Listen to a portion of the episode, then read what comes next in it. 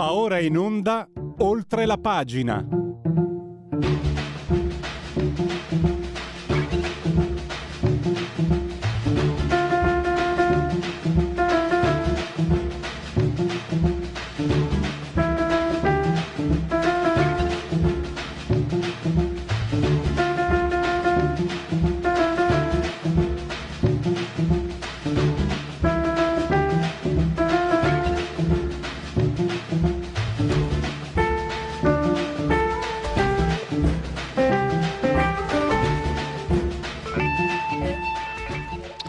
Grande sigla, Federico. Poi prima delle undici fai come dicevi prima, quando chiami Giorgia chiedile, chiedile se preferisce Skype, perché alle undici Giorgia Meloni a Radio Libertà.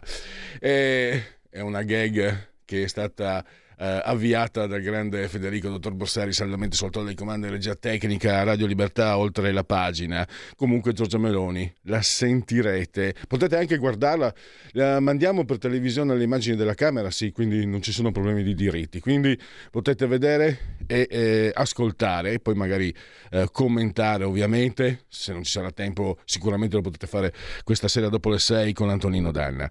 Adesso partiamo subito con un tema, un tema che comunque è lì, è lì che orbita con gli argomenti di questo governo, è la sovranità alimentare, che tra l'altro è un tema non nuovo, si è iniziato a parlarne nel millenovecentonovantasei e ne ha parlato eh, con, eh, come sa fare lui, Matteo Fais sul eh, giornale online Il Detonatore. Vediamo un po' se... Perfetto. Allora, Matteo, sei in collegamento. Ti saluto e ti ringrazio, naturalmente. Buongiorno a tutti.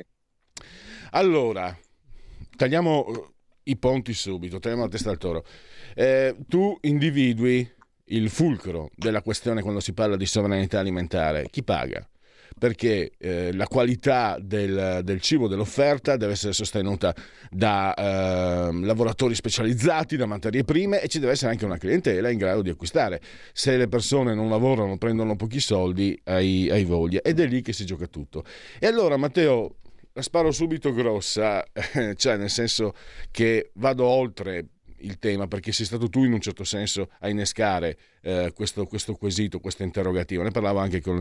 È un gran direttore il nostro Giulio Cainarca. Allora, proprio Giulio Cainarca, quando sono arrivato qua nel duemilacinque, mi ha messo a studiare un saggio molto, molto prezioso, eh, la lingua si inciampa, parlavo troppo veloce, di Geminello Alvi.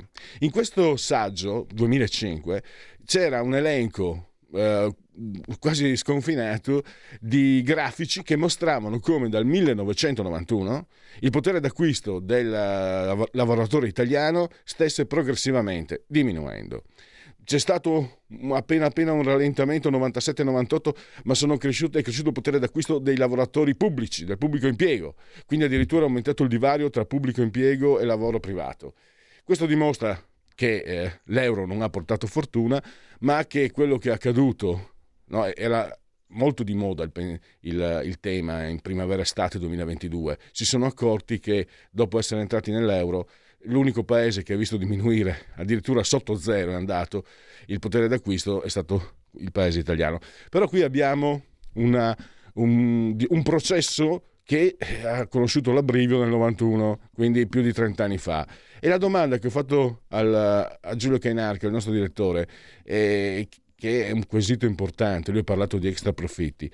L'Italia ha continuato a produrre P I L, Matteo, però noi ab- abbiamo sempre avuto minor potere d'acquisto. Dove sono finiti quei soldi che sono stati in qualche modo eh, tolti dalle nostre tasche, secondo te?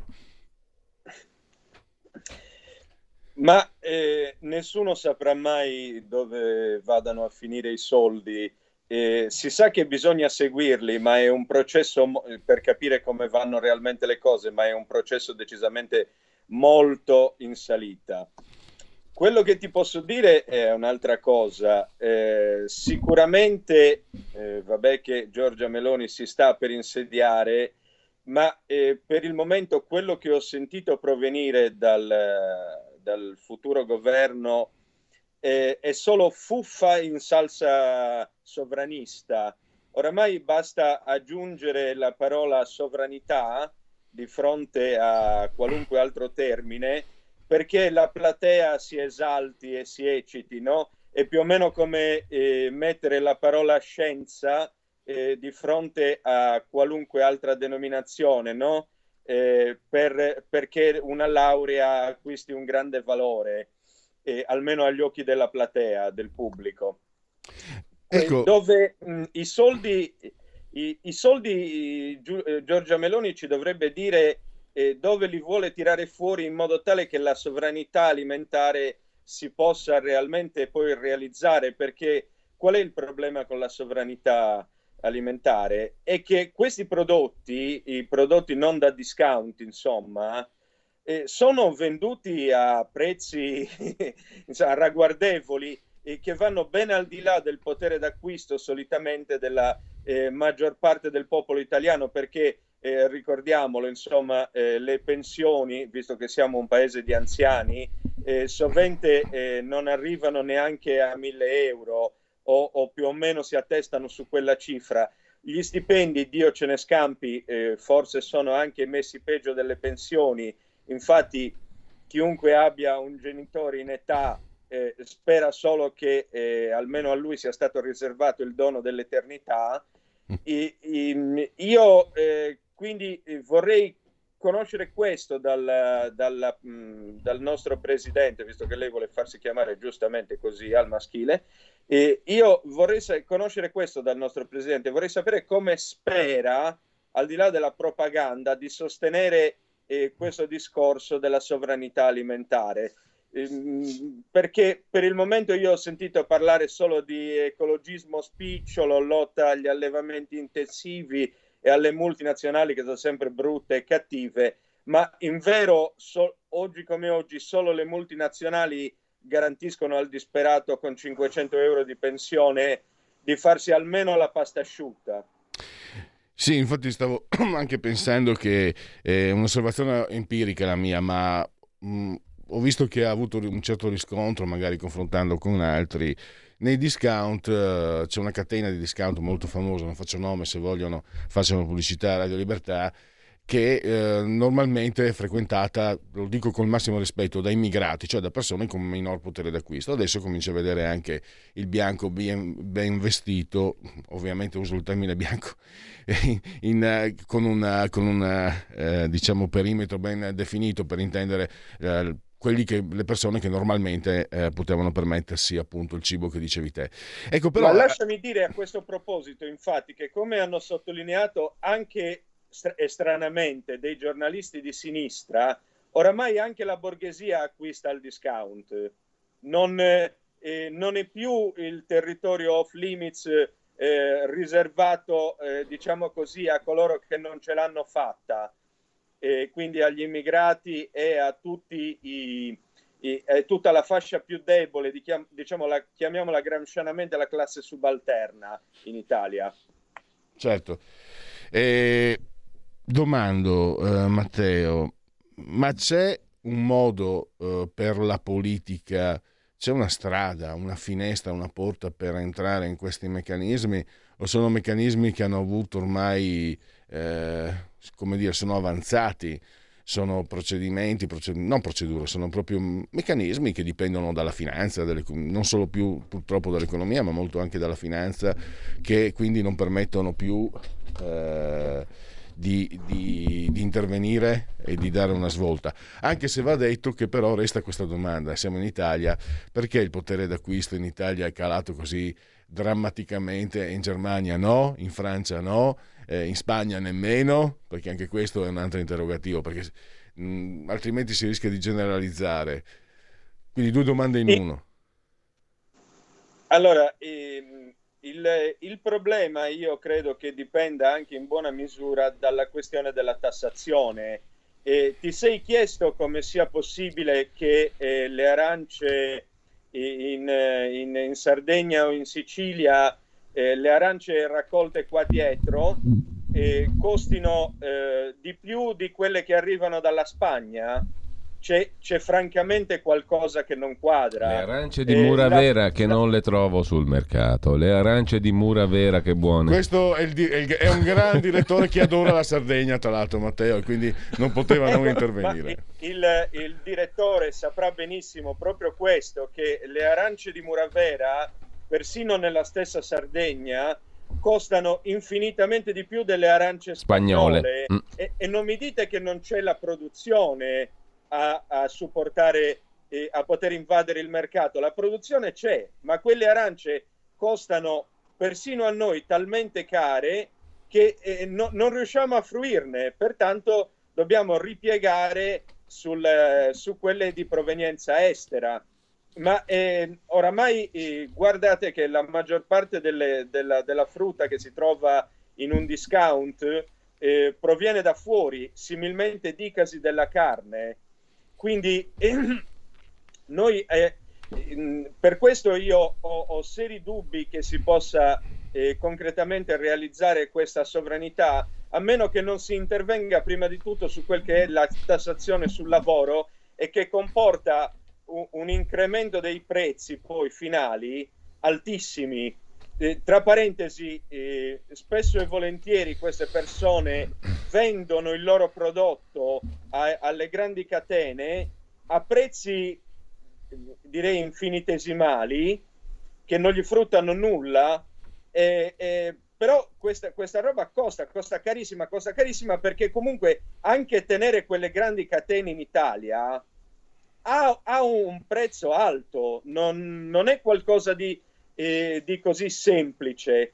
E quindi alla fine su, questa, su questo pomodoro, su questa arancia o sull'uva gravano una quantità di costi per, che, per cui tu non vai a pagare un prodotto di per sé, vai a pagare tutto quello che ci ruota intorno, che è la cosa più cara.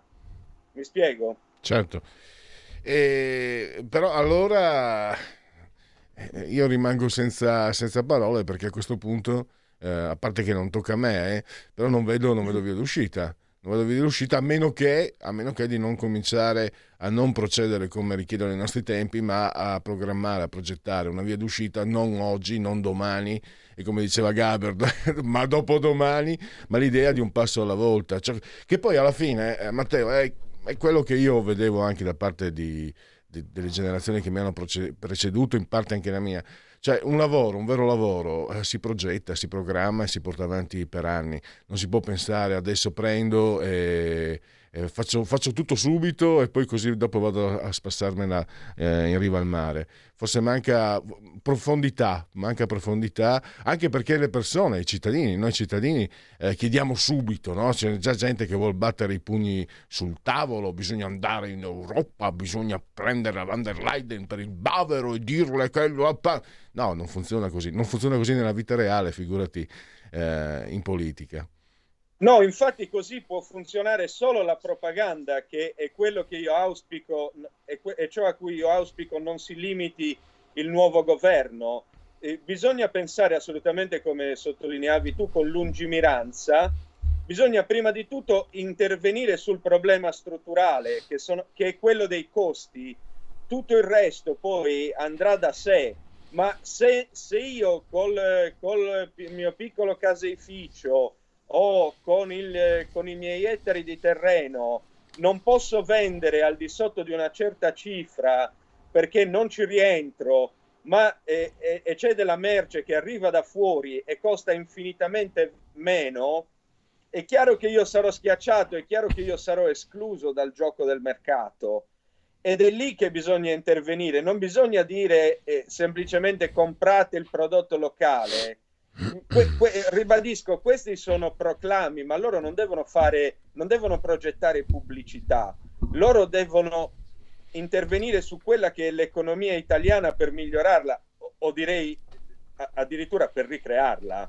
Perché, signori miei, eh, come giustamente emergeva anche dal tuo discorso, sul potere d'acquisto e sul divario eh, nei salari fra pubblico e privato, signori, noi qui abbiamo da rifondare un'economia.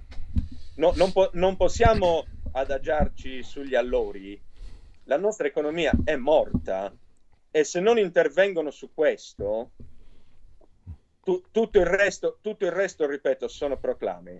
E l'Europa che adesso faccio io propaganda, però è la verità, l'Europa che vuole farci mangiare eh, farfalle, calabroni, lombrichi e, e merde varie eh, non ci aiuta, non aiuta in questo, mi sembra. Cioè, ecco ecco e vedi, non voglio fare propaganda, l'ho appena fatta. L'Europa ha un determinato indirizzo che è l'opposto. Adesso, come secondo te, come, come bisognerebbe eh, approcciarsi all'Europa? Battere i pugni, ti danno via due scappellotti e sei rovinato.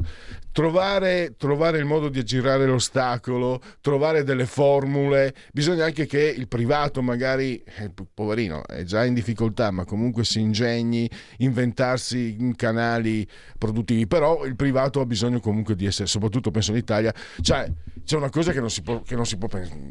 Io quando l'ho letta, il par- Parmesan è una cosa, cioè bisogna anche che, eh, che, che comunque una non protezionismo ma una tutela giusta eh, in qualche modo bisogna ottenerla. Sì, è scontato, ma penso il pecorino, il vostro cioè, il pecorino è una meraviglia, se aveste imparato a difenderlo sarebbe una ricchezza, porca miseria, è favoloso, è, è colpa vostra, eh, perché io l'ho letto, sono i vostri, non, eh, in, a differenza del, dei caseifici emiliani che hanno saputo tutelare il parmigiano reggiano, voi non siete stati capaci. Me l'ha detto, me lo disse anche una, un imprenditore sardo che intervistai qui, a, si chiamava Radio Padania quella volta. E, a, assolutamente, allora bisognerebbe andare in Europa e, e farsi valere. Il, il dubbio che, che io vi pongo è questo. Ma vorranno poi veramente farsi valere in Europa? Perché ciò che abbiamo visto fino a oggi è esattamente un atteggiamento eh, passivo-aggressivo, come lo si suol chiamare, cioè eh, noi andiamo lì a subire per poi eh, attaccare lamentandoci. In realtà poi concretamente non abbiamo mai puntato i piedi, quantomeno i, i governi eh, che si sono succeduti eh, negli ultimi anni Eh, non hanno fatto nulla di concreto eh, per, per farsi valere le, eh, in Europa. Mm, suppongo, ma questa è una malignità mia, che, che non avessero la benché minima intenzione di farlo, eh, perché quell'antagonismo dialettico non, non gli interessava, non era nelle loro corde, non nei loro, nei loro interessi. Dunque il punto è, eh, la Meloni, Salvini, e Berlusconi sono lì perché veramente eh, gli interessa, come dire, in questo caso eh, Make Italy Great Again, come per riprendere lo slogan di Trump, o no? Guarda, staremo a vedere, non, non mi sento di andare oltre nelle cattiverie perché poi mi accusano come ieri, ma non puoi fare processi alle intenzioni. Non hanno ancora agito, non si sono neanche ancora insediati nel vero e proprio senso della parola, non si possono criticare. In effetti dobbiamo prenderci un po' di tempo. Per ciò che la destra ha fatto fino a oggi, ti direi che, che al di là della Lega, eh, con eh, questioni sacrosante come le quote latte e quant'altro, io a destra ho visto poco o niente eh, di difesa dell'Italia in sede europea. E, diamogli il beneficio del dubbio, però eh, ribadisco, se non si va lì e se non si punta i piedi e se non sono gli italiani però in prima istanza a chiedere questo, perché poi anche la Lega ogni volta che è andata a presentare le proprie istanze sac- sacro- eh, sacrosante, ribadisco, e poi è stata sbertucciata dai tanti italiani che dicevano oh, sì, ma questi vanno a difendere eh, i loro allevatori, i loro agricoltori e, e capisci che se tu c'hai gli italiani che remano contro l'Italia non vai da nessuna parte eh. Chiaro.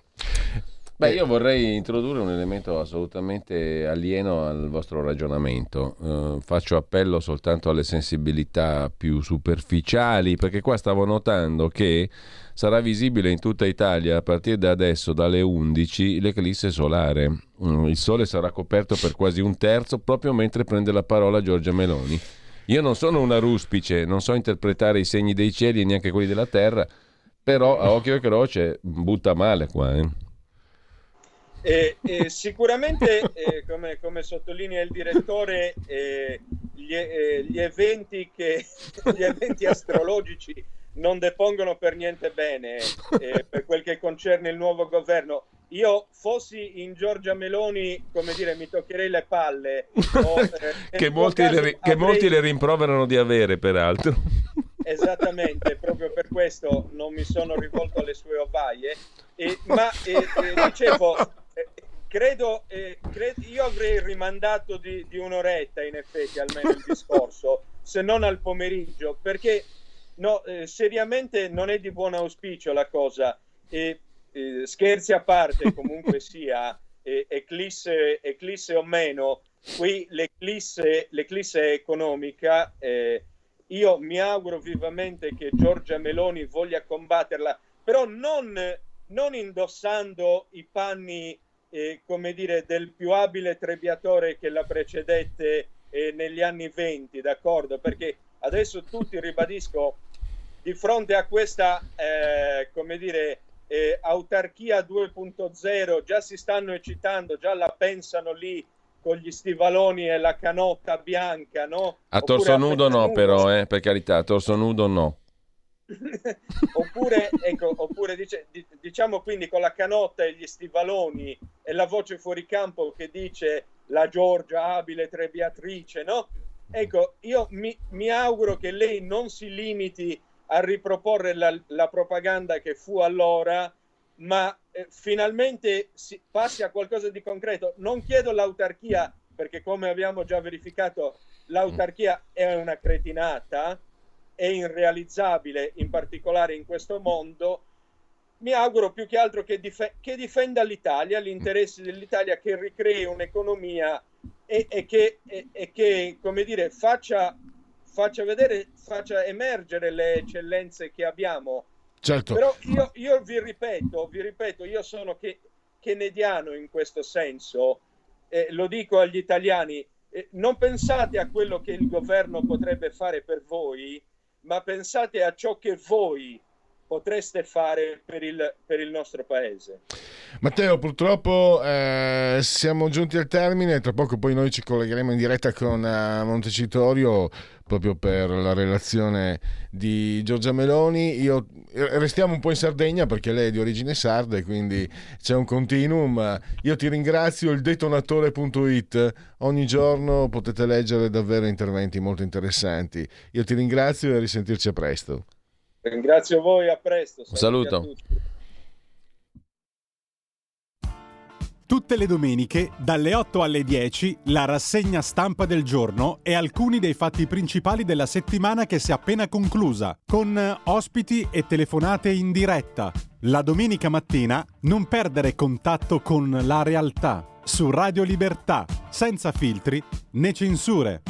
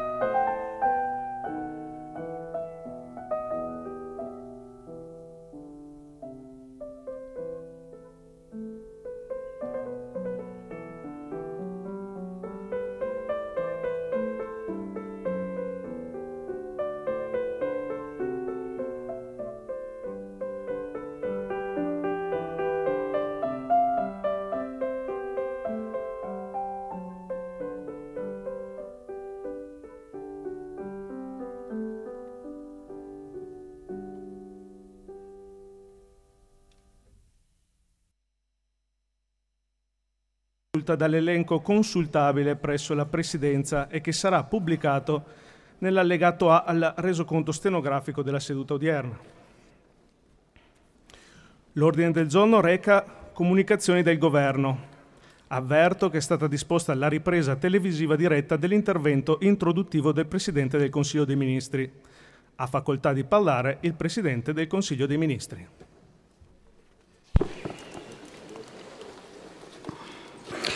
Grazie Presidente.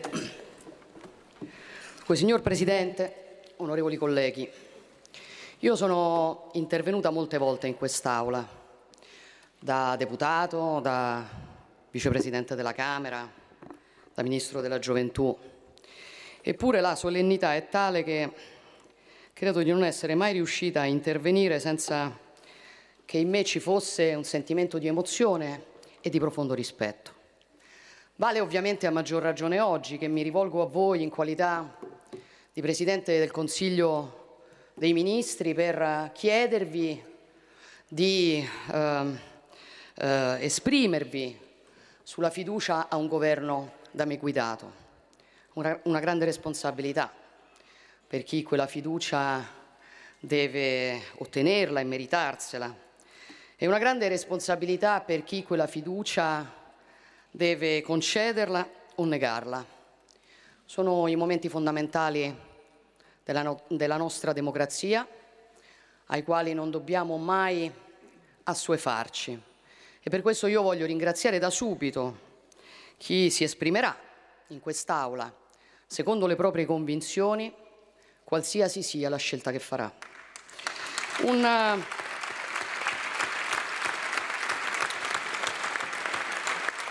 un ringraziamento sincero, un ringraziamento sincero va al Presidente della Repubblica Sergio Mattarella, che nel dare seguito all'indicazione chiaramente espressa dagli italiani lo scorso venticinque settembre non ha voluto farmi mancare i suoi preziosi consigli. Un ringraziamento va ovviamente ai partiti della coalizione di governo, ai miei Fratelli d'Italia, alla Lega, a Forza Italia, Noi Moderati, i loro leader, a quel centrodestra che dopo essersi affermato nelle urne ha dato vita a questo governo in uno dei lassi di tempo più brevi della storia repubblicana. E io credo che questo sia il segno più tangibile di una coesione che alla prova dei fatti riesce sempre a superare le differenti sensibilità nel nome di un interesse più alto. La celerità di questi giorni per noi era un fatto naturale, ma era anche doverosa, perché la condizione difficilissima nella quale l'Italia si trova non consente di, di titubare o di perdere tempo, e noi non intendiamo farlo. E voglio per questo ringraziare anche il mio predecessore, il Presidente Mario Draghi, che tanto a livello nazionale quanto a livello internazionale ha in queste settimane offerto tutta la sua disponibilità perché vi fosse un passaggio di consegne veloce e sereno, anche se, con il nuovo governo ovviamente, anche se per ironia della sorte quel governo era guidato dal presidente dell'unico partito di opposizione all'esecutivo da lui presieduto. Si è molto ricamato su questo aspetto, ma io voglio dirvi che credo non ci sia nulla di strano. Così dovrebbe essere sempre, così è nelle grandi democrazie.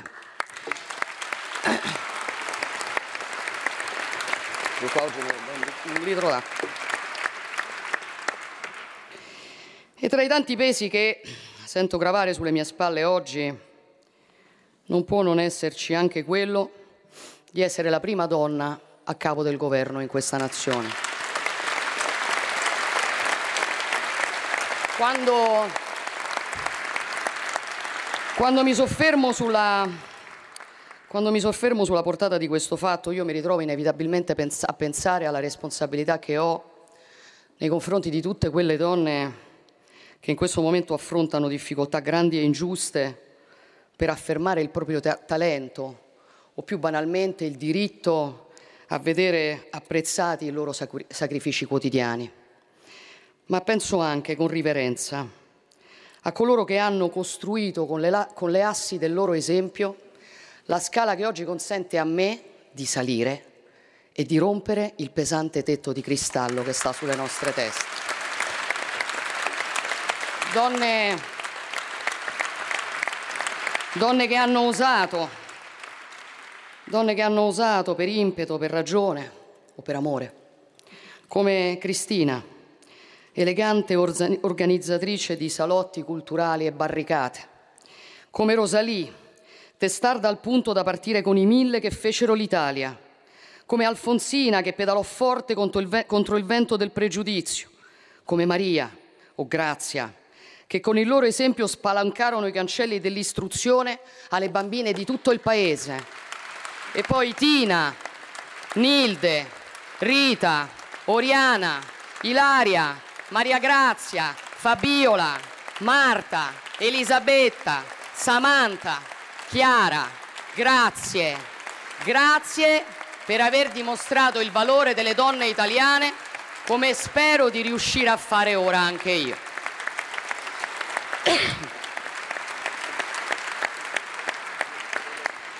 Ma il mio ringraziamento va, il più sentito, va ovviamente al popolo italiano, a chi ha deciso di non mancare all'appuntamento elettorale e ha espresso il proprio voto consentendo la piena realizzazione del percorso democratico, che vuole nel popolo e solo nel popolo eh, il titolare della sovranità.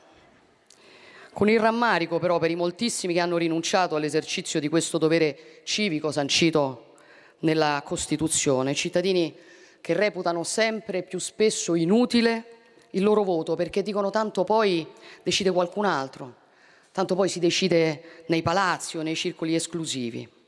E purtroppo spesso è stato così negli ultimi undici anni, con un susseguirsi di maggioranze di governo pienamente legittime sul piano costituzionale, ma drammaticamente distanti dalle indicazioni degli elettori.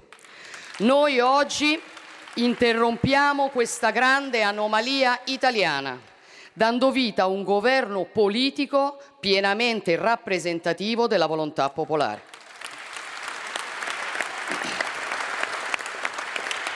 E intendiamo farlo assumendoci pienamente i diritti e i doveri che competono a chi vince le elezioni. Essere maggioranza parlamentare e compagine di governo per cinque anni, facendolo al meglio delle nostre possibilità, anteponendo sempre l'interesse della nazione a quello di parte e di partito.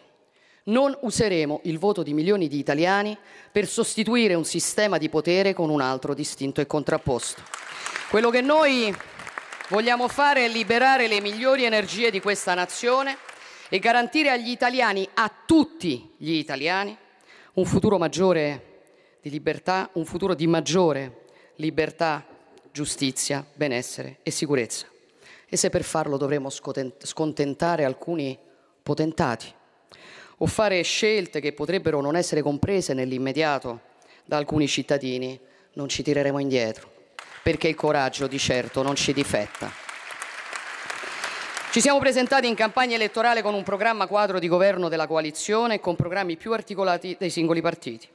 Gli elettori hanno scelto il centrodestra e all'interno della coalizione hanno premiato maggiormente determinate proposte rispetto ad altre. Manterremo quegli impegni, perché il vincolo tra rappresentante e rappresentato è l'essenza stessa della democrazia. So bene che ad alcuni osservatori alle forze politiche di opposizione non, piac- non piaceranno molte delle nostre proposte. Ma io non intendo assecondare quella deriva secondo la quale la democrazia appartiene ad alcuni più che ad altri e che un esito elettorale sgradito non vada accettato e ne vada anzi impedita la realizzazione con qualsiasi mezzo. Negli ultimi giorni sono stati in parecchi, anche fuori dai nostri confini nazionali, a dire di voler vigilare sul nuovo governo. Direi che possono spendere meglio il loro tempo. In quest'Aula ci sono...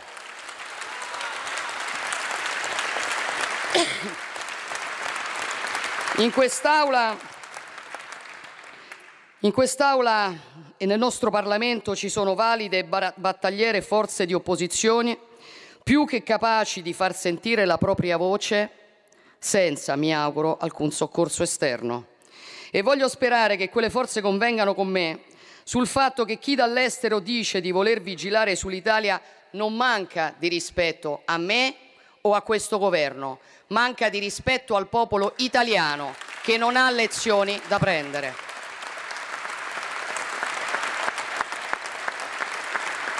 L'Italia è a pieno titolo parte dell'Occidente e del suo sistema di alleanze.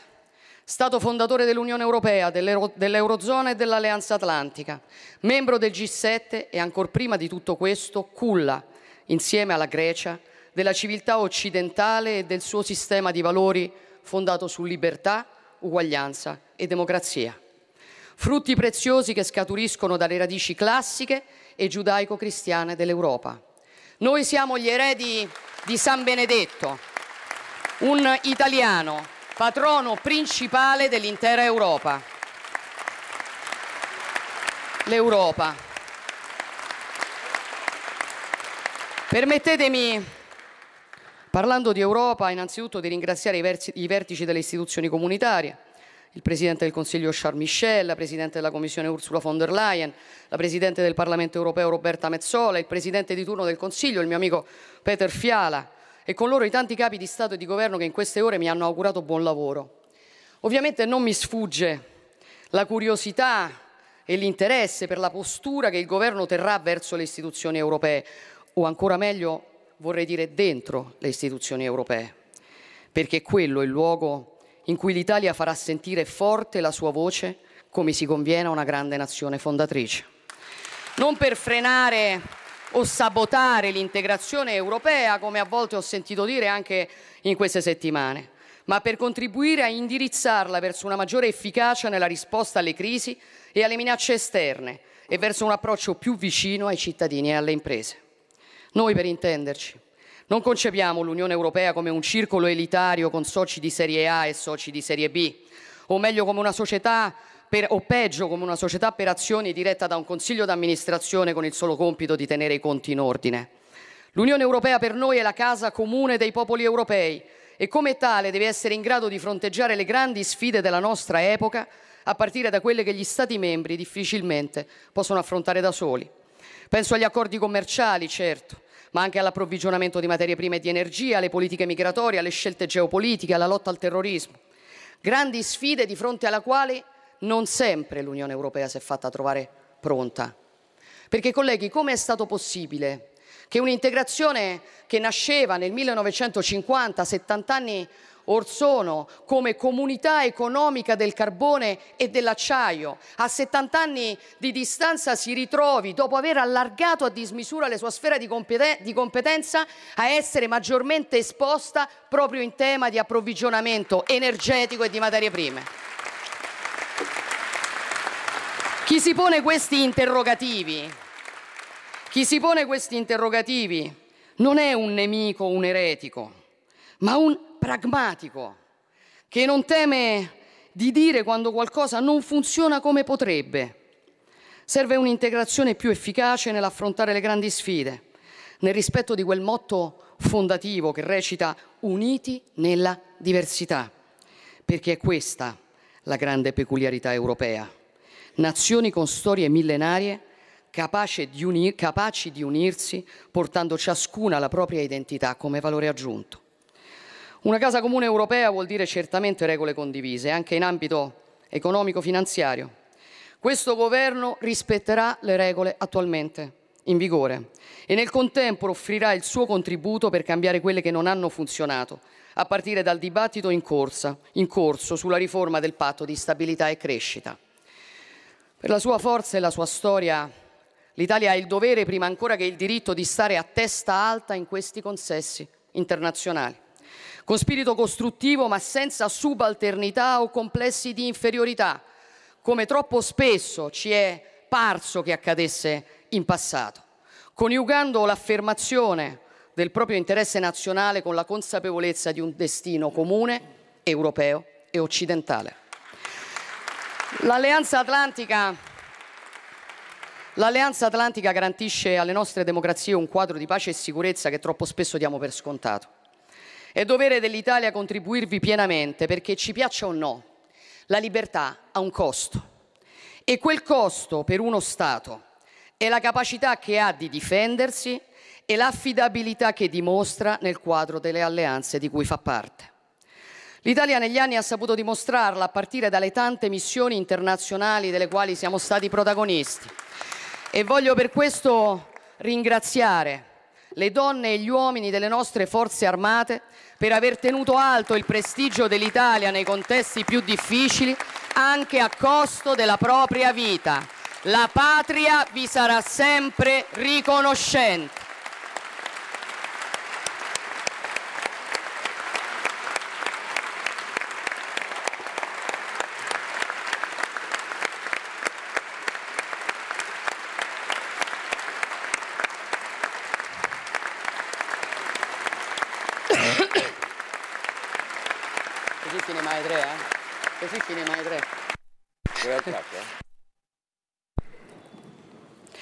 L'Italia continuerà a essere partner affidabile in seno all'Alleanza Atlantica a partire dal sostegno al valoroso popolo ucraino che si oppone all'invasione della Federazione Russa. Non soltanto perché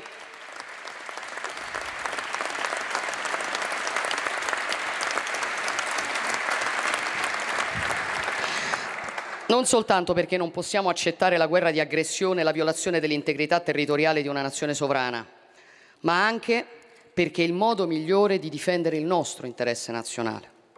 Soltanto un'Italia che rispetta gli impegni può avere l'autorevolezza per chiedere a livello europeo e occidentale, ad esempio, che gli oneri della crisi internazionale siano suddivisi in modo più equilibrato. Ed è quello che intendiamo fare a partire dalla questione energetica. La guerra ha aggravato la situazione già molto difficile causata dagli aumenti del costo dell'energia e dei carburanti. Costi insostenibili per molte imprese che potrebbero essere costrette a chiudere e a licenziare i propri lavoratori e per milioni di famiglie che già oggi non sono più in grado di fare fronte al rincaro delle bollette. Ma sbaglia. Chi crede che sia possibile barattare la libertà dell'Ucraina con la nostra tranquillità? Cedere al ricatto di Putin sull'energia non risolverebbe il problema. Lo aggraverebbe aprendo la strada a ulteriori pretese e ricatti, con futuri aumenti dell'energia ancora maggiori di, quello che abbia, di quelli che abbiamo conosciuto in questi mesi. I segnali arrivati dall'ultimo Consiglio europeo rappresentano un passo avanti, raggiunto anche grazie all'impegno del mio predecessore, del ministro Cingolani, ma sono ancora insufficienti. L'assenza ancora oggi di una risposta comune lascia come unico spazio quello delle misure dei singoli governi nazionali, che rischiano di minare il mercato interno e la competitività delle nostre imprese. Sul fronte dei prezzi, se da un lato è vero che il solo aver discusso di misure di contenimento ha frenato momentaneamente la speculazione, dall'altro è evidente che, non si darà, che se non si darà rapidamente seguito agli annunci con meccanismi concreti, la speculazione ripartirà. Anche per questo sarà necessario mantenere e rafforzare le misure nazionali a supporto di famiglie e imprese, sia sul versante delle bollette sia su quello del carburante. Un impegno finanziario imponente che drenerà gran parte delle risorse irreperibili e ci costringerà a rinviare altri provvedimenti che avremmo voluto avviare già nella prossima legge di bilancio.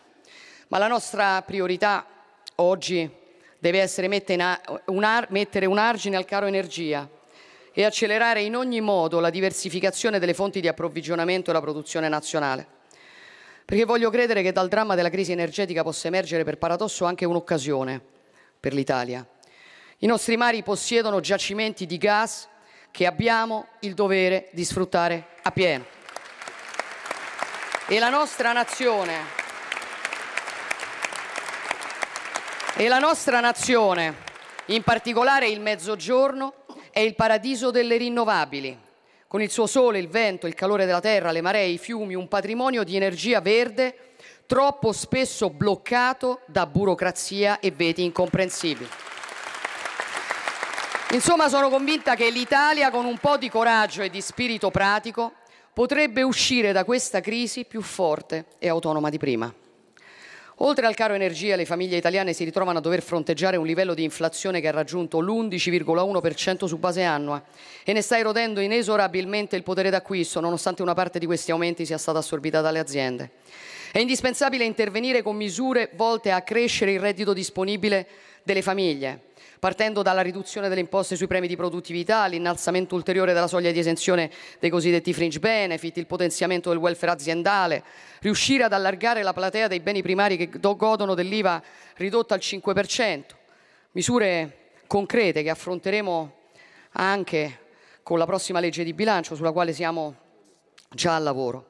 Il contesto nel quale si troverà ad agire il governo è un contesto molto complicato, forse il più difficile dal secondo dopoguerra ad oggi. Le tensioni geopolitiche e la crisi energetica frenano la speranza di una ripresa economica, di una ripresa economica post-pandemia. Le previsioni macroeconomiche per il duemilaventitré indicano un marcato rallentamento dell'economia italiana, europea e mondiale, in un clima per, per di più di assoluta incertezza. La Banca Centrale Europea nel mese di settembre ha rivisto le previsioni di crescita duemilaventitré per l'area euro, con un taglio di ben uno virgola due punti percentuali rispetto alle previsioni del mese di giugno, prevedendo una crescita di appena lo zero virgola nove per cento. Rallentamento e revisioni a ribasso che riguardano anche, ovviamente, l'andamento dell'economia italiana per il prossimo anno. Nell'ultima nota di aggiornamento al D E F, la previsione di crescita del P I L per il duemilaventitré si ferma allo zero virgola sei per cento. Esattamente un quarto del due virgola quattro per cento previsto nel documento di economia e finanza di aprile. E le previsioni del M E F sono addirittura ottimistiche rispetto a quelle più recenti del Fondo monetario internazionale, secondo le quali per l'economia italiana il duemilaventitré sarà un anno di recessione, meno zero virgola due per cento, il peggior risultato tra le principali economie mondiali dopo quello della Germania. E non si tratta purtroppo di una congiuntura isolata, i dati sono chiari.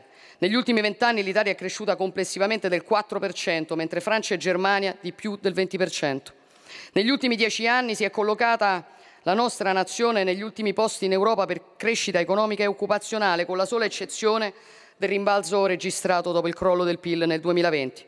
Non a caso, dieci anni durante i quali si sono succeduti governi deboli, eterogenei, senza un chiaro mandato popolare, incapaci di risolvere le carenze strutturali di cui soffrono l'Italia e la sua economia e di porre le basi per una crescita sostenuta e duratura.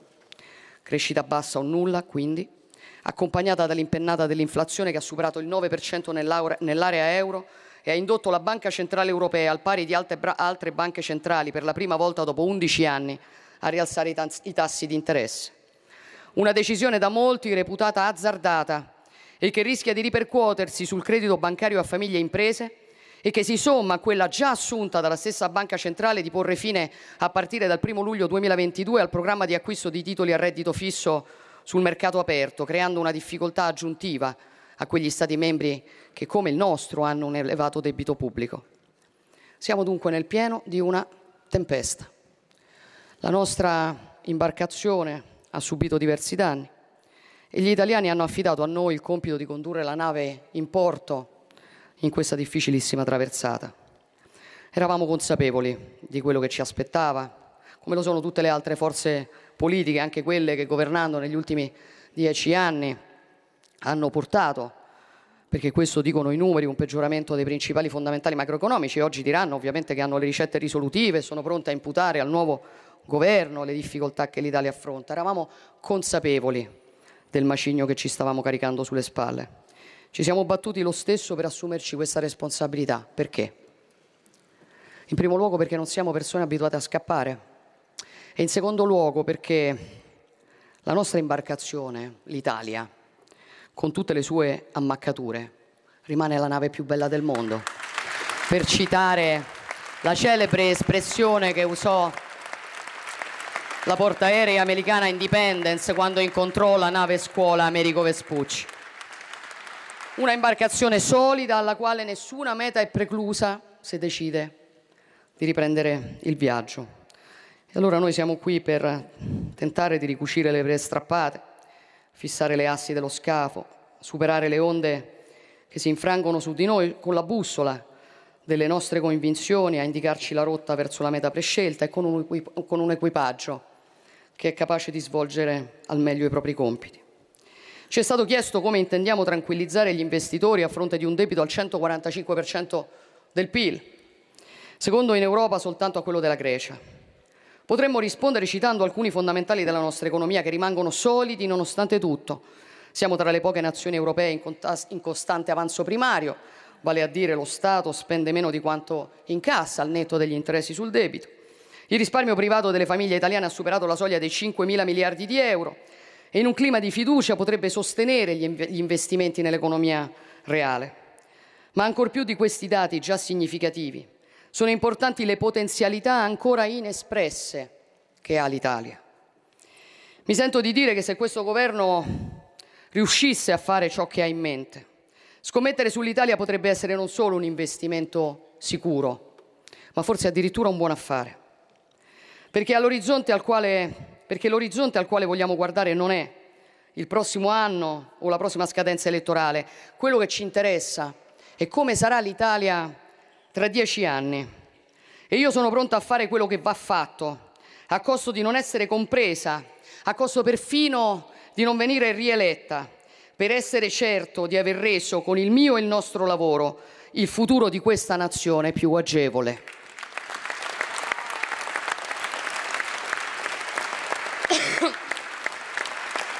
La strada per ridurre il debito La strada per ridurre il debito non è la cieca austerità imposta negli anni passati e non sono neppure gli avventurismi finanziari più o meno creativi.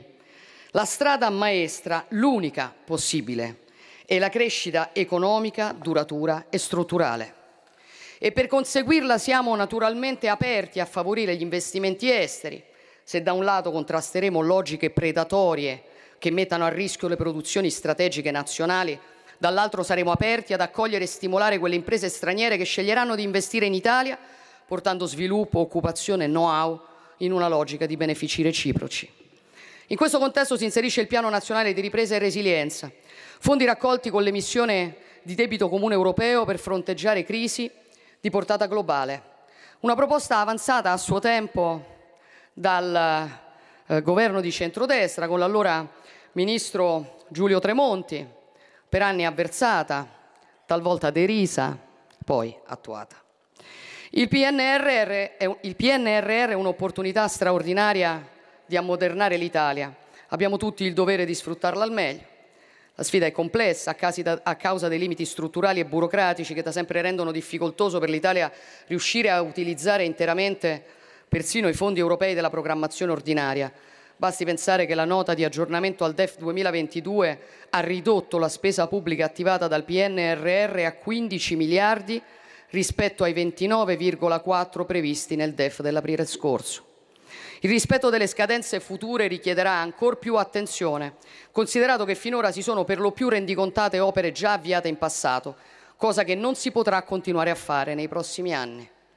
Spenderemo al meglio i sessantotto virgola nove miliardi a fondo perduto e i centoventidue virgola sei miliardi concessi a prestito all'Italia dal Next Generation E U, senza ritardi e senza sprechi, concordando con la Commissione europea gli aggiustamenti necessari per ottimizzare la spesa, alla luce soprattutto del rincaro dei prezzi delle materie prime e della crisi energetica, perché queste materie si affrontano con un approccio pragmatico e non con un approccio ideologico.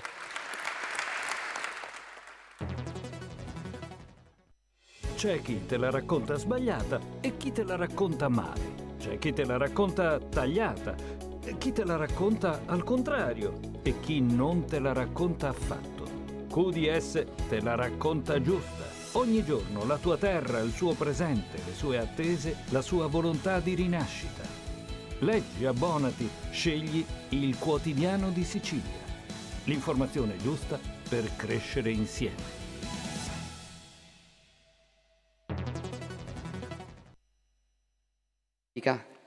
Negli ultimi vent'anni l'Italia ha avuto in media un governo ogni due anni, cambiando spesso anche la maggioranza di riferimento.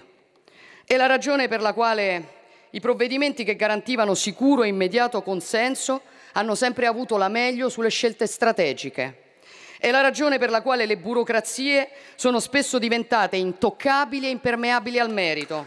È la ragione per la quale la capacità negoziale dell'Italia nei consessi internazionali è stata debole.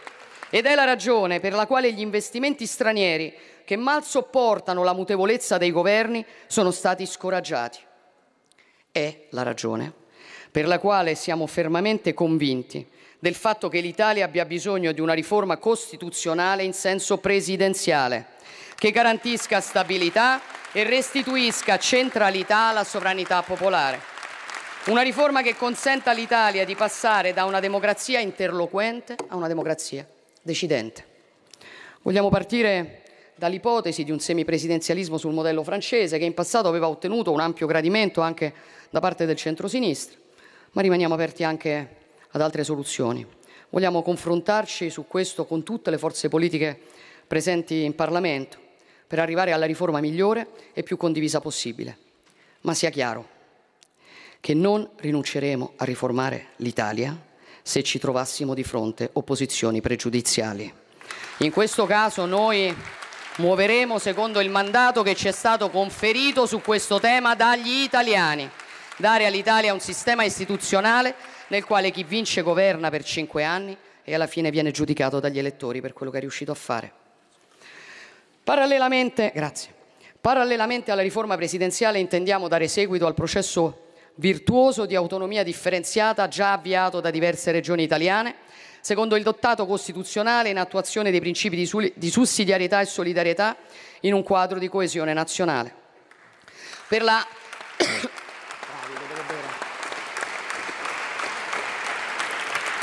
Per la provincia di Bolzano tratteremo del ripristino degli standard di autonomia che nel novantadue hanno portato al, ri- al rilascio della quietanza liberatoria ONU.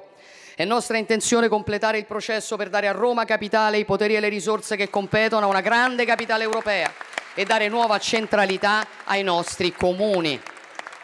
Perché ogni campanile e ogni borgo è un pezzo della nostra identità da difendere. Penso in particolare a quelli che si trovano nelle aree interne, nelle zone montane e nelle terre alte, che hanno bisogno di uno Stato alleato per favorire la residenzialità e combattere lo spopolamento.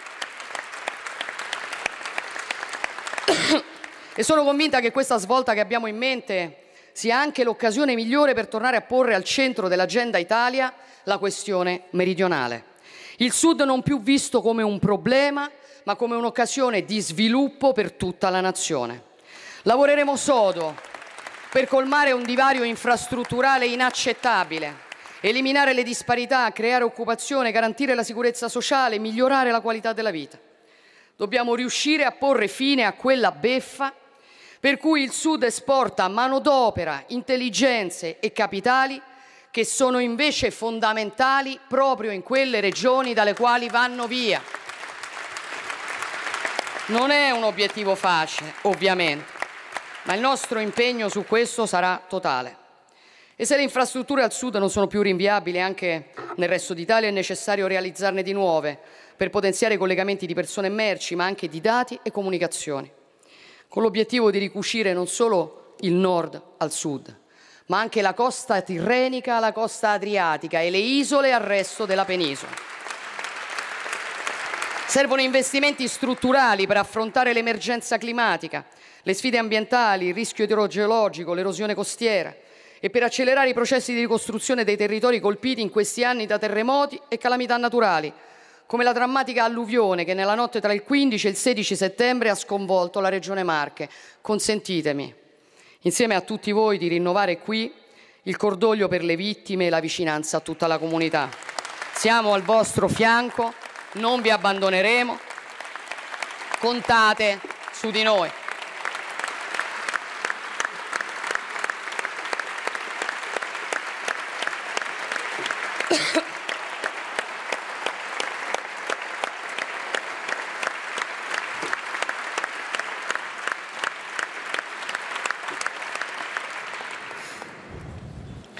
Intendiamo tutelare le infrastrutture strategiche nazionali, assicurando la proprietà pubblica delle reti, sulle quali le aziende potranno offrire servizi in regime di libera concorrenza, a partire da quella delle comunicazioni. La transizione digitale, fortemente sostenuta dal P N R R, deve accompagnarsi alla sovranità tecnologica, al cloud nazionale e alla cyber security. E vogliamo finalmente introdurre una clausola di salvaguardia dell'interesse nazionale, anche sotto l'aspetto economico, per le concessioni di infrastrutture pubbliche come autostrade e aeroporti. perché il modello degli oligarchi seduti su, pezzi, su pozzi di petrolio ad accumulare miliardi senza neanche assicurare investimenti non è un modello di libero mercato degno di una democrazia occidentale.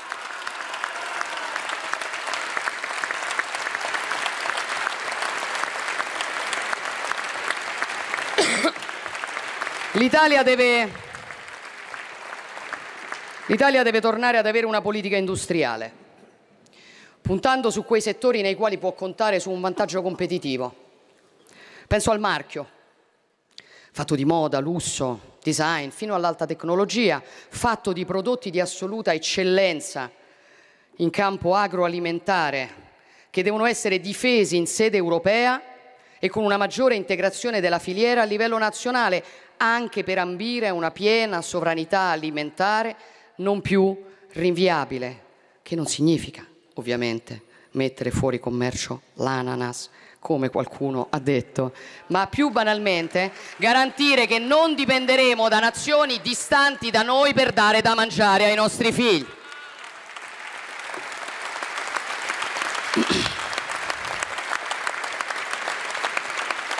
Penso... Penso alla favorevole posizione dell'Italia nel Mediterraneo e alle opportunità legate all'economia del mare, che poi deve diventare un asset strategico per l'Italia intera e in particolare per lo sviluppo del meridione. E penso alla bellezza, sì, perché l'Italia è la nazione che più di ogni altra al mondo racchiude l'idea di bellezza paesaggistica, artistica, narrativa, espressiva. Tutto il mondo lo sa, ci ama per questo, per questo vuole comprare italiano, conoscere la nostra storia, venire in vacanza da noi. È un orgoglio, certo, ma soprattutto è una risorsa economica di valore inestimabile che alimenta la nostra industria turistica e culturale. E aggiungo che tornare a puntare sul valore strategico dell'italianità vuol dire anche promuovere, promuovere la lingua italiana all'estero e valorizzare il legame con le comunità italiane presenti in ogni parte del mondo, che sono parte integrante della nostra.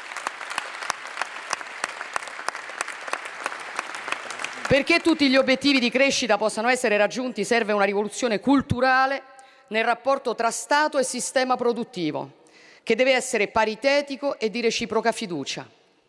Chi oggi ha la forza e la volontà di fare impresa in Italia va sostenuto e agevolato, non vessato e guardato con sospetto, perché la ricchezza la creano le aziende con i loro lavoratori, non lo Stato con decreti o editti.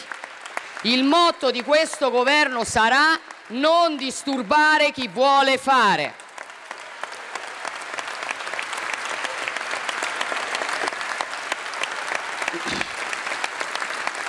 Eh, ma non posso, amore.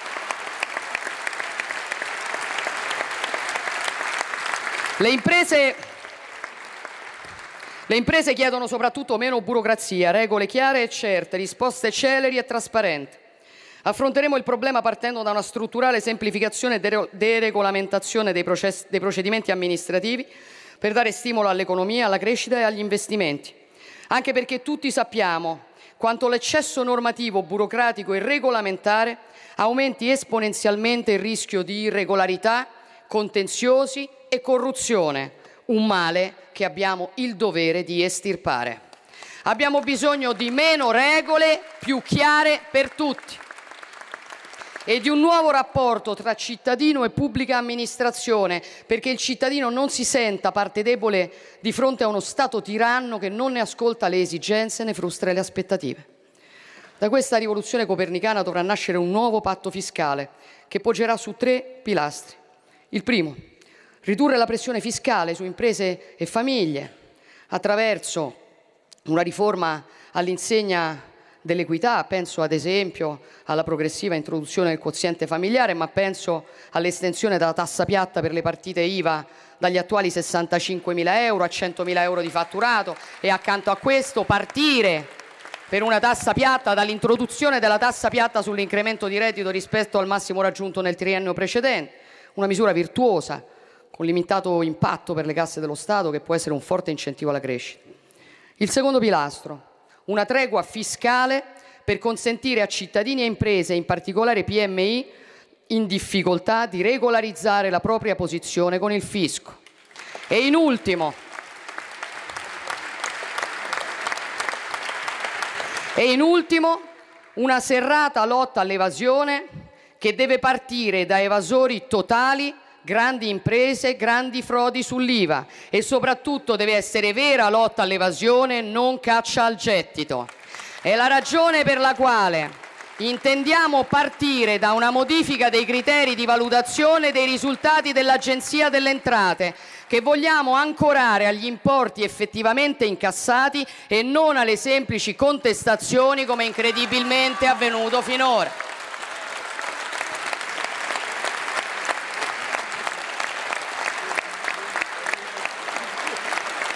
Ho già rovinato. Ragazzi, finiamo alle due così, eh? Imprese e lavoratori chiedono da tempo come priorità non rinviabile la riduzione del cuneo fiscale e contributivo. L'eccessivo carico fiscale sul lavoro è uno dei principali ostacoli alla creazione di nuova occupazione e alla competitività delle nostre imprese sui mercati internazionali. L'obiettivo che ci diamo è intervenire gradualmente per arrivare a un taglio di almeno cinque punti del cuneo in favore di imprese e lavoratori, per alleggerire il carico fiscale delle prime e aumentare le buste paga dei secondi. E per incentivare le aziende a assumere, abbiamo in mente un meccanismo fiscale che premi le attività ad, alza, ad alta densità di lavoro. Più assumi, meno paghi, lo avevamo sintetizzato, ma ovviamente questo non deve far venir meno il necessario sostegno all'innovazione tecnologica. Parlando di imprese e di lavoro, il pensiero va alle decine di tavoli di crisi ancora aperti, a cui dedicheremo il massimo impegno, e a quelle migliaia di lavoratori autonomi che non si sono più rialzati dopo la pandemia. A loro, che sono stati spesso ingiustamente trattati come figli di un dio minore, vogliamo riconoscere tutele adeguate in linea con quelle giustamente garantite ai lavoratori dipendenti, perché siamo sempre stati al fianco di quei quasi cinque milioni di lavoratori autonomi, tra artigiani, commercianti, liberi professionisti, che costituiscono un asse portante delle, dell'economia italiana, e non smetteremo ora. Per noi un lavoratore è un lavoratore. E le tutele adeguate vanno riconosciute anche a chi dopo una vita di lavoro va in pensione vor- o vorrebbe andarci. Intendiamo facilitare la flessibilità in uscita con meccanismi compatibili, compatibili con la tenuta del sistema presidenziale, del previdenziale, chiedo scusa, partendo nel poco tempo a disposizione per la prossima legge di bilancio dal rinnovo delle misure in scadenza a fine anno. Ma la priorità per il futuro dovrà essere un sistema pensionistico che garantisca anche le giovani generazioni e chi percepirà l'assegno solo in base al regime contributivo, perché è una bomba sociale che noi continuiamo a ignorare, ma che in futuro investirà milioni di attuali lavoratori che si ritroveranno con assegni addirittura molto più bassi di quelli già inadeguati che vengono percepiti oggi. C'è, c'è un tema di povertà dilagante che noi non possiamo ignorare. Sua Santità Papa Francesco, a cui rivolgo un affettuoso saluto, ha di recente A dire...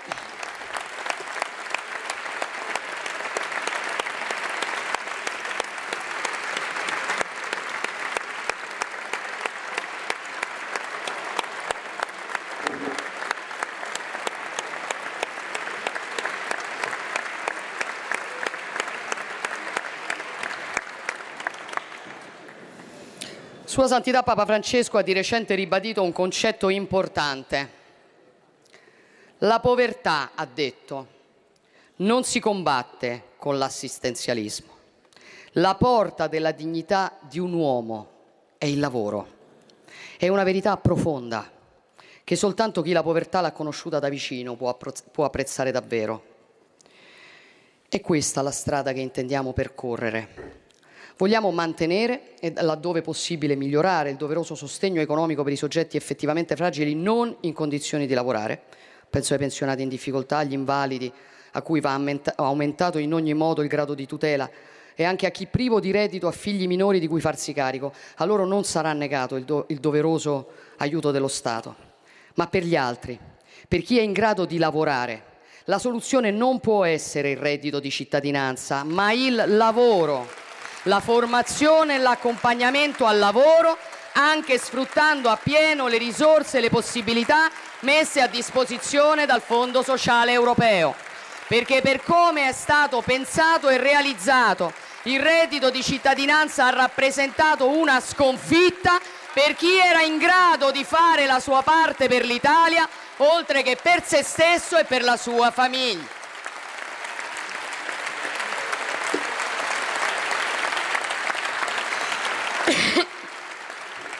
E se sul reddito di cittadinanza in quest'Aula esistono posizioni diversificate, sono certa che tutti concordiamo sull'importanza di porre fine alla tragedia degli incidenti, anche mortali, sul lavoro.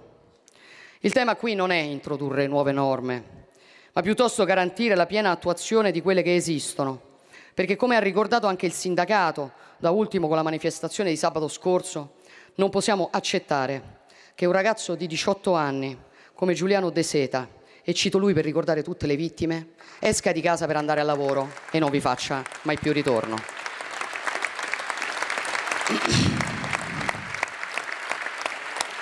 Serve colmare... Serve colmare il grande divario esistente tra formazione e competenze richieste dal mercato del lavoro, con percorsi formativi specifici certamente, ma ancora prima grazie a una formazione scolastica e universitaria più attente alle dinamiche del mercato del lavoro. L'istruzione è il più formidabile strumento per aumentare la ricchezza di una nazione, sotto tutti i punti di vista, perché il capitale materiale non è niente se non c'è anche il capitale umano.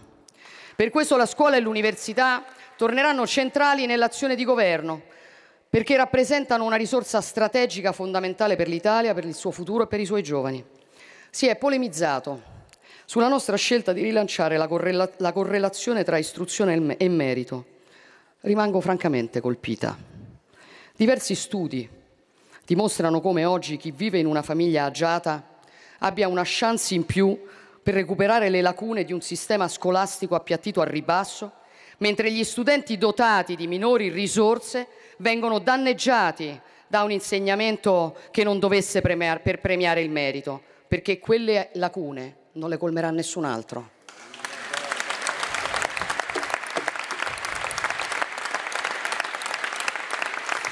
L'Italia non è un paese per giovani. La nostra società nel tempo si è sempre più disinteressata del loro futuro, persino del diffuso fenomeno di, di, fenomeno di quei giovani che si autoescludono dal circuito formativo e lavorativo, così come della crescente emergenza delle devianze fatte di droga, alcolismo, criminalità. E la pandemia ha decisamente peggiorato questa condizione.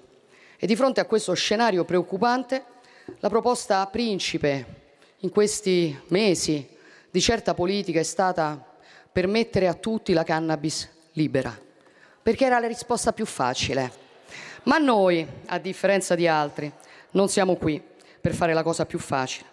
Intendiamo lavorare sulla crescita dei giovani a trecentosessanta gradi, promuovere le attività artistiche e culturali, accanto a queste lo sport, straordinario strumento di socialità, di formazione umana e di benessere. Lavorare sulla formazione scolastica, per lo più affidata all'abnegazione e al talento dei nostri insegnanti, spesso lasciati soli a nuotare in un mare di carenze strutturali, tecnologiche e motivazionali. Garantire salari e tutele decenti, borse di studio per i meritevoli, favorire la cultura di impresa e il prestito d'onore. Lo dobbiamo a questi ragazzi, ai quali abbiamo tolto tutto per lasciar loro solo debiti da ripagare. E lo dobbiamo all'Italia, che centosessantuno anni fa è stata unificata dai giovani eroi del Risorgimento e oggi dall'entusiasmo e dal coraggio dei suoi giovani può e deve essere ricostruita.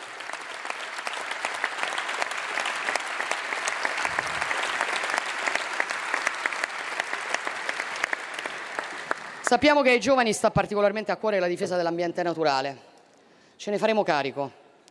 Perché, come ebbe a scrivere Roger Scruton, uno dei più grandi maestri del pensiero conservatore europeo, l'ecologia è l'esempio più vivo dell'alleanza tra chi c'è, chi c'è stato e chi verrà dopo di noi.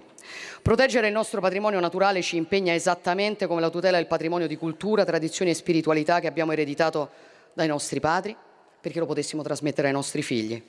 Non c'è un ecologista più convinto di un conservatore. Ma quello che ci distingue da certo ambientalismo ideologico è che noi vogliamo difendere la natura con l'uomo dentro, coniugando, coniugando sostenibilità ambientale, economica e sociale. Accompagnare imprese e cittadini verso la transizione verde senza consegnarci a nuove dipendenze strategiche e rispettando il principio di neutralità tecnologica. Sarà questo il nostro approccio. Io penso di conoscere abbastanza bene l'universo dell'impegno giovanile, una palestra di vita meravigliosa, eh, indipendentemente dalle idee che si, politiche che si sceglie di difendere e promuovere. E confesso che difficilmente riuscirò a non provare un moto di simpatia anche per coloro che scenderanno in piazza per contestare le politiche del nostro governo, perché inevitabilmente no, tornerà nella mia mente una storia che è stata anche la mia. Io ho partecipato a tantissime manifestazioni, ho organizzato tantissime manifestazioni nella mia vita e penso che mi abbia insegnato molto più di quanto non mi hanno insegnato molte altre cose. Quindi voglio dire a questi ragazzi che inevitabilmente scenderanno in piazza anche contro di noi. Ricordo una frase di Steve Jobs che diceva: siate affamati, siate folli. Vorrei aggiungere anche siate liberi, perché è nel libero arbitrio la grandezza dell'essere umano.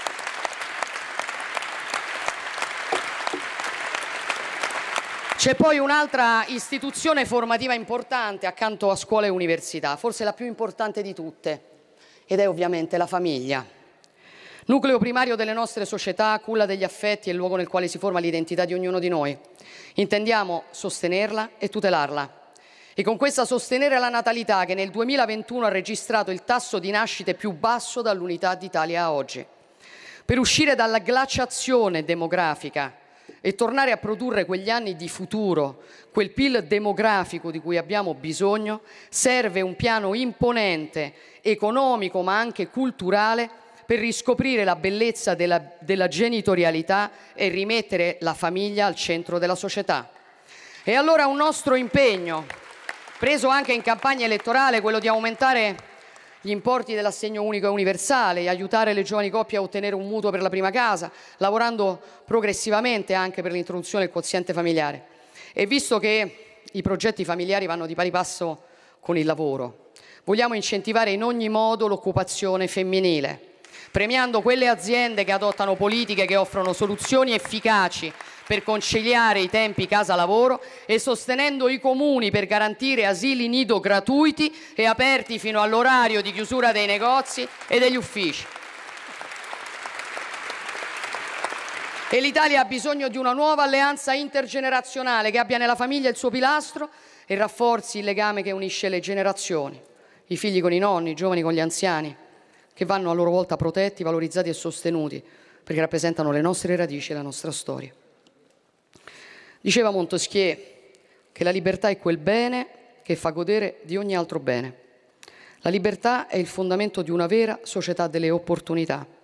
È la libertà che deve guidare il nostro agiro, agire. Libertà di essere, di fare, di produrre. Un governo di centrodestra non limiterà mai le libertà esistenti di cittadini e imprese. Vedremo alla prova dei fatti, anche su diritti civili e aborto, chi mentiva e chi diceva la verità in campagna elettorale su quali fossero le nostre reali intenzioni.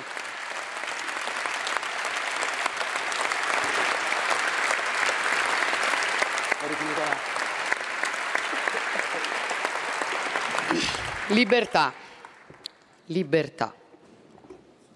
Libertà e democrazia sono gli elementi distintivi della civiltà europea contemporanea, nei quali da sempre mi riconosco. E dunque anche qui, a, rispetto di quello, a dispetto di quello che strumentalmente si è sostenuto, non ho mai provato simpatia o vicinanza nei confronti dei regimi antidemocratici, per nessun regime, fascismo compreso. Esattamente come ho sempre reputato le, regi, le leggi razziali del millenovecentotrentotto il punto più basso della storia italiana, una vergogna che segnerà il nostro popolo per sempre.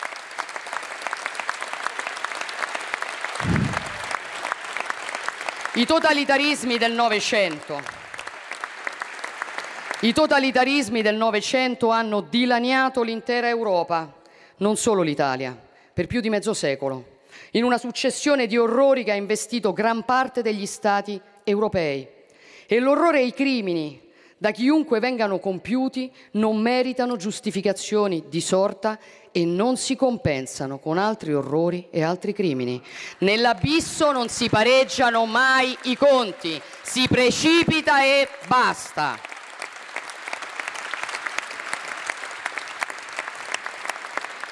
Ho conosciuto giovanissima il profumo della libertà, l'ansia per la verità storica e il rigetto per qualsiasi forma di sopruso o discriminazione, proprio militando nella destra democratica italiana. Una comunità di uomini e donne che ha sempre agito alla luce del sole e a pieno titolo nelle nostre istituzioni repubblicane, anche negli anni più bui della criminalizzazione e della violenza politica, quando nel nome dell'antifascismo militante ragazzi innocenti venivano uccisi a colpi di chiave inglese.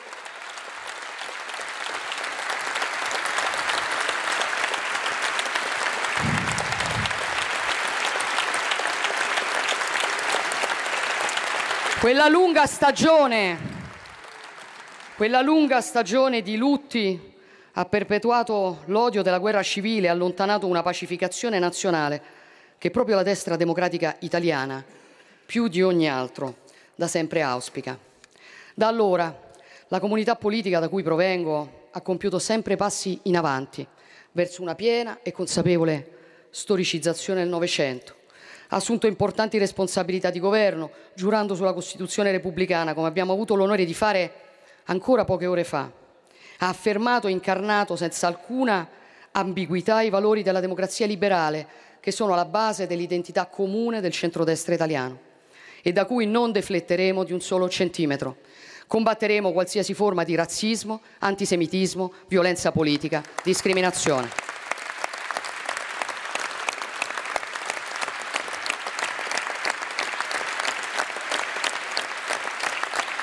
E di libertà,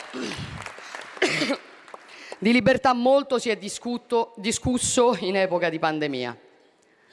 Il Covid è entrato nelle nostre vite quasi tre anni fa e ha portato alla morte di oltre centosettantasettemila persone in Italia. Se siamo usciti al momento dall'emergenza, è soprattutto merito del personale sanitario, della professionalità e dell'abnegazione con le quali ha salvato migliaia di vite umane. A loro ancora una volta va la nostra gratitudine.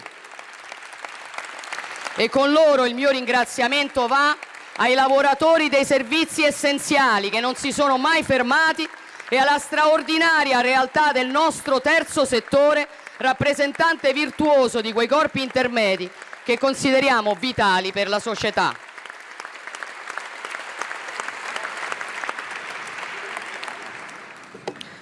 Purtroppo non possiamo escludere una nuova ondata di Covid o l'insorgere in futuro di una nuova pandemia, ma possiamo imparare dal passato per farci trovare pronti. L'Italia ha adottato le misure più restrittive dell'intero Occidente, arrivando a limitare fortemente le libertà fondamentali di persone e attività economiche, ma nonostante questo è tra gli Stati che hanno registrato i peggiori dati in termini di mortalità e contagi. Qualcosa decisamente non ha funzionato e dunque voglio dire fin d'ora che non replicheremo in nessun caso quel modello. L'informazione corretta, la prevenzione, la responsabilizzazione sono più efficaci della coercizione in tutti gli ambiti. E l'ascolto dei medici sul campo è più prezioso delle linee guida scritte da qualche burocrate quando si ha a che fare con pazienti in carne ed ossa. E soprattutto, se si chiede responsabilità ai cittadini, i primi a doverla dimostrare sono coloro che la chiedono. Occorrerà fare chiarezza su quanto avvenuto durante la gestione della crisi pandemica.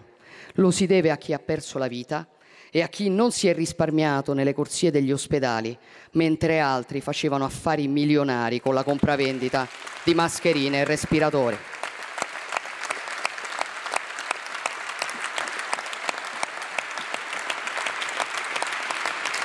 La legalità. La legalità sarà la stella polare dell'azione di governo.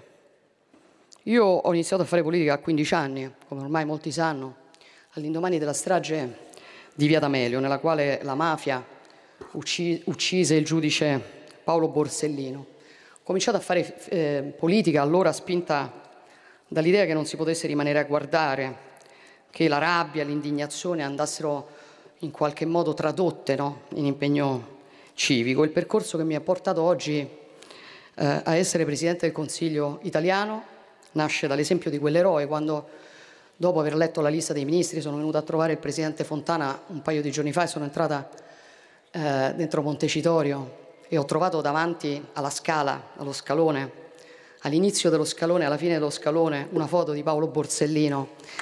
Eh, ho pensato, no? che era come se si chiudesse un cerchio.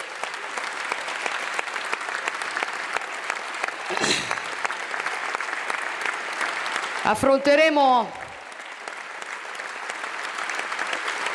affronteremo il cancro mafioso a testa alta, come ci hanno insegnato i tanti eroi che con il loro coraggio hanno dato l'esempio a tutti gli italiani, rifiutandosi di girare lo sguardo o di scappare, anche quando sapevano che quella tenacia probabilmente li avrebbe condotti alla morte. Magistrati, politici, agenti di scorta, militari, semplici, semplici cittadini, sacerdoti.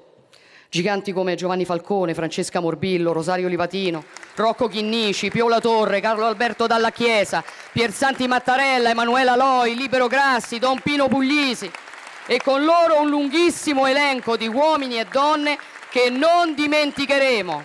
La lotta alla mafia ci troverà in prima linea. Da questo governo criminali e mafiosi avranno solo disprezzo e inflessibilità.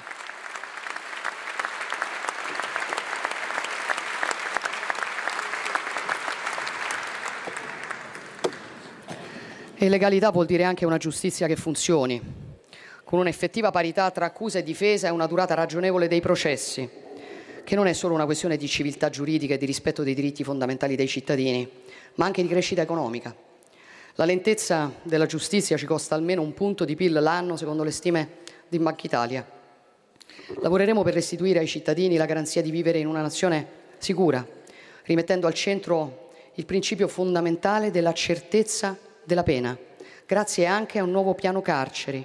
Dall'inizio di quest'anno sono stati settantuno i suicidi in carcere. Non è degno di una nazione civile, come indegne sono spesso le condizioni di lavoro dei nostri agenti di polizia penitenziaria.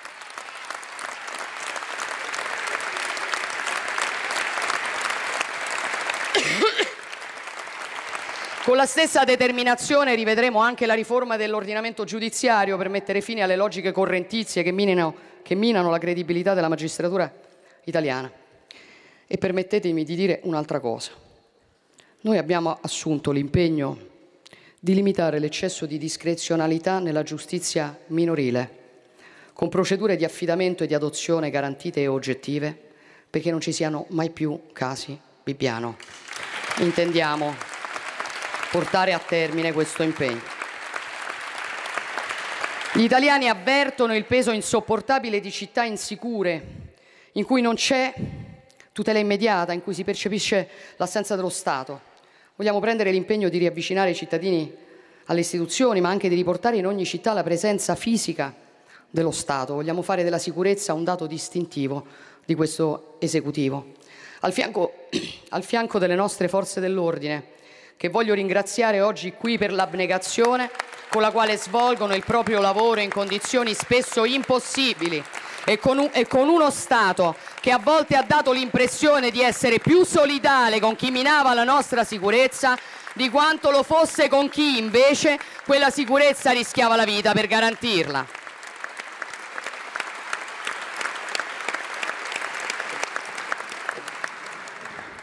Sicurezza e legalità, certo, riguardano anche una corretta gestione dei flussi migratori, secondo un principio semplice.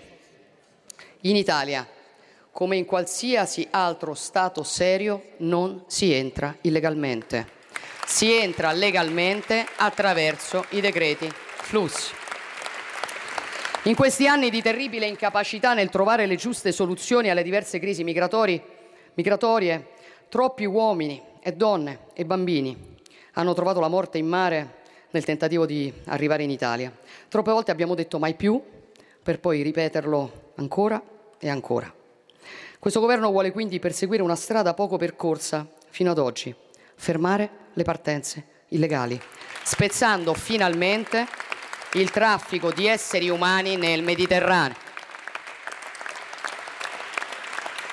La nostra intenzione è sempre la stessa, ma diciamo, se non volete che si parli di, blocchi, di blocco navale, lo dico così. È nostra intenzione recuperare la proposta originaria della missione navale Sofia dell'Unione Europea, che nella terza fase prevista e mai attuata prevedeva proprio il blocco delle partenze dei barconi dal Nord Africa. Intendiamo proporlo in sede europea, attuarlo in accordo con le autorità del Nord Africa, accompagnato dalla creazione su territori africani di hotspot gestiti da organizzazioni internazionali, dove poter vagliare le richieste di asilo e distinguere chi ha diritto a essere accolto in Europa da chi quel diritto non ce l'ha, perché non intendiamo in alcun modo mettere in discussione il diritto di asilo per chi fugge da guerre e persecuzioni. Tutto quello che noi vogliamo fare in rapporto al tema dell'immigrazione è impedire che la selezione d'ingresso in Italia la facciano gli scafisti.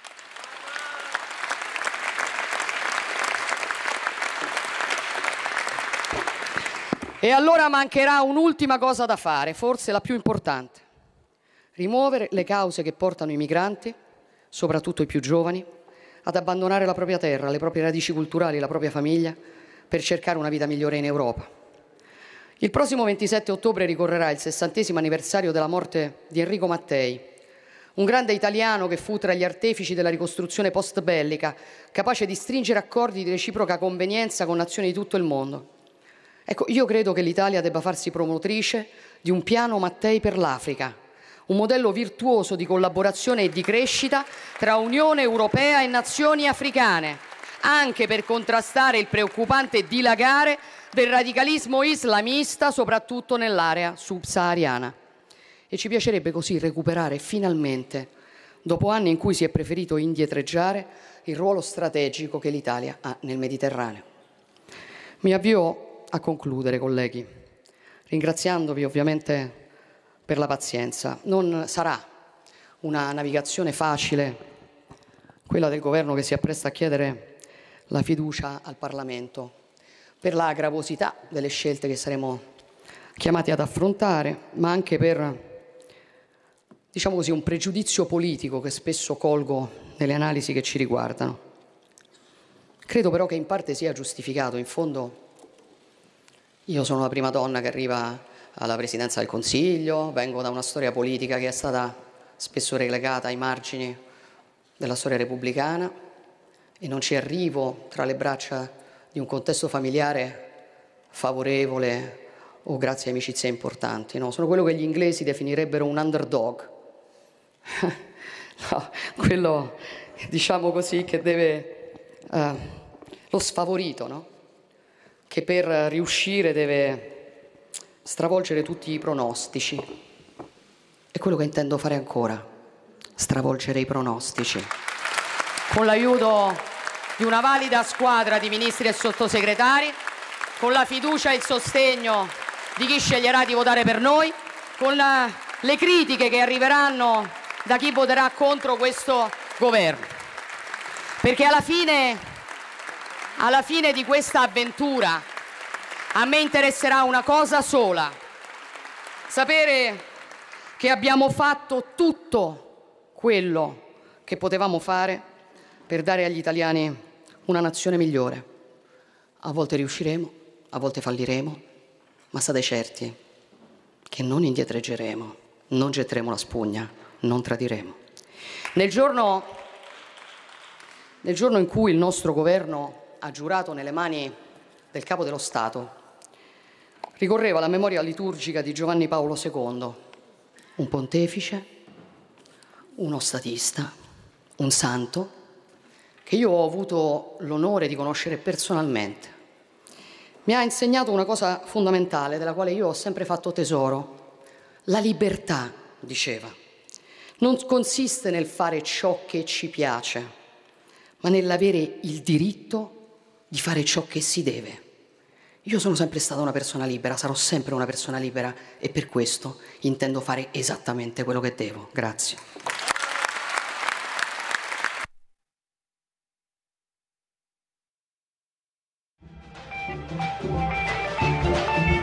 Avete ascoltato Oltre la pagina.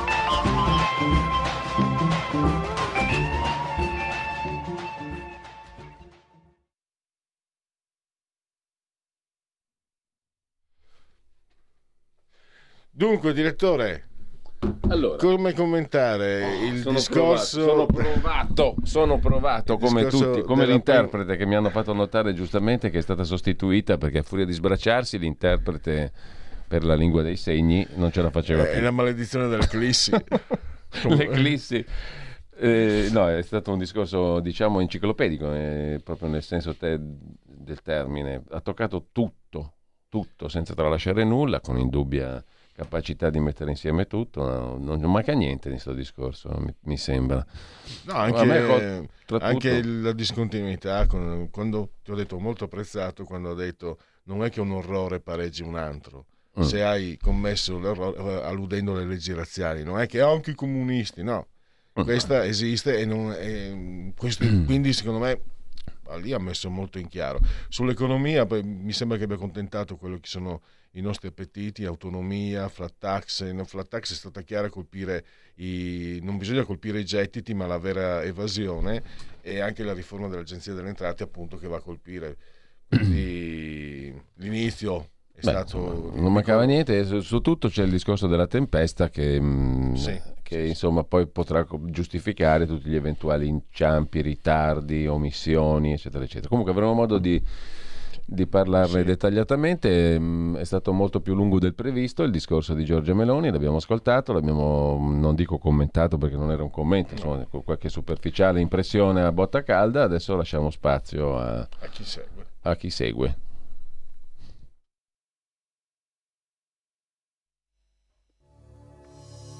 Leonardo Sciascia, la televisione, millenovecentottantuno. Pare che lei la ami molto la televisione. Ah no, non lo amo per niente. No. Perché?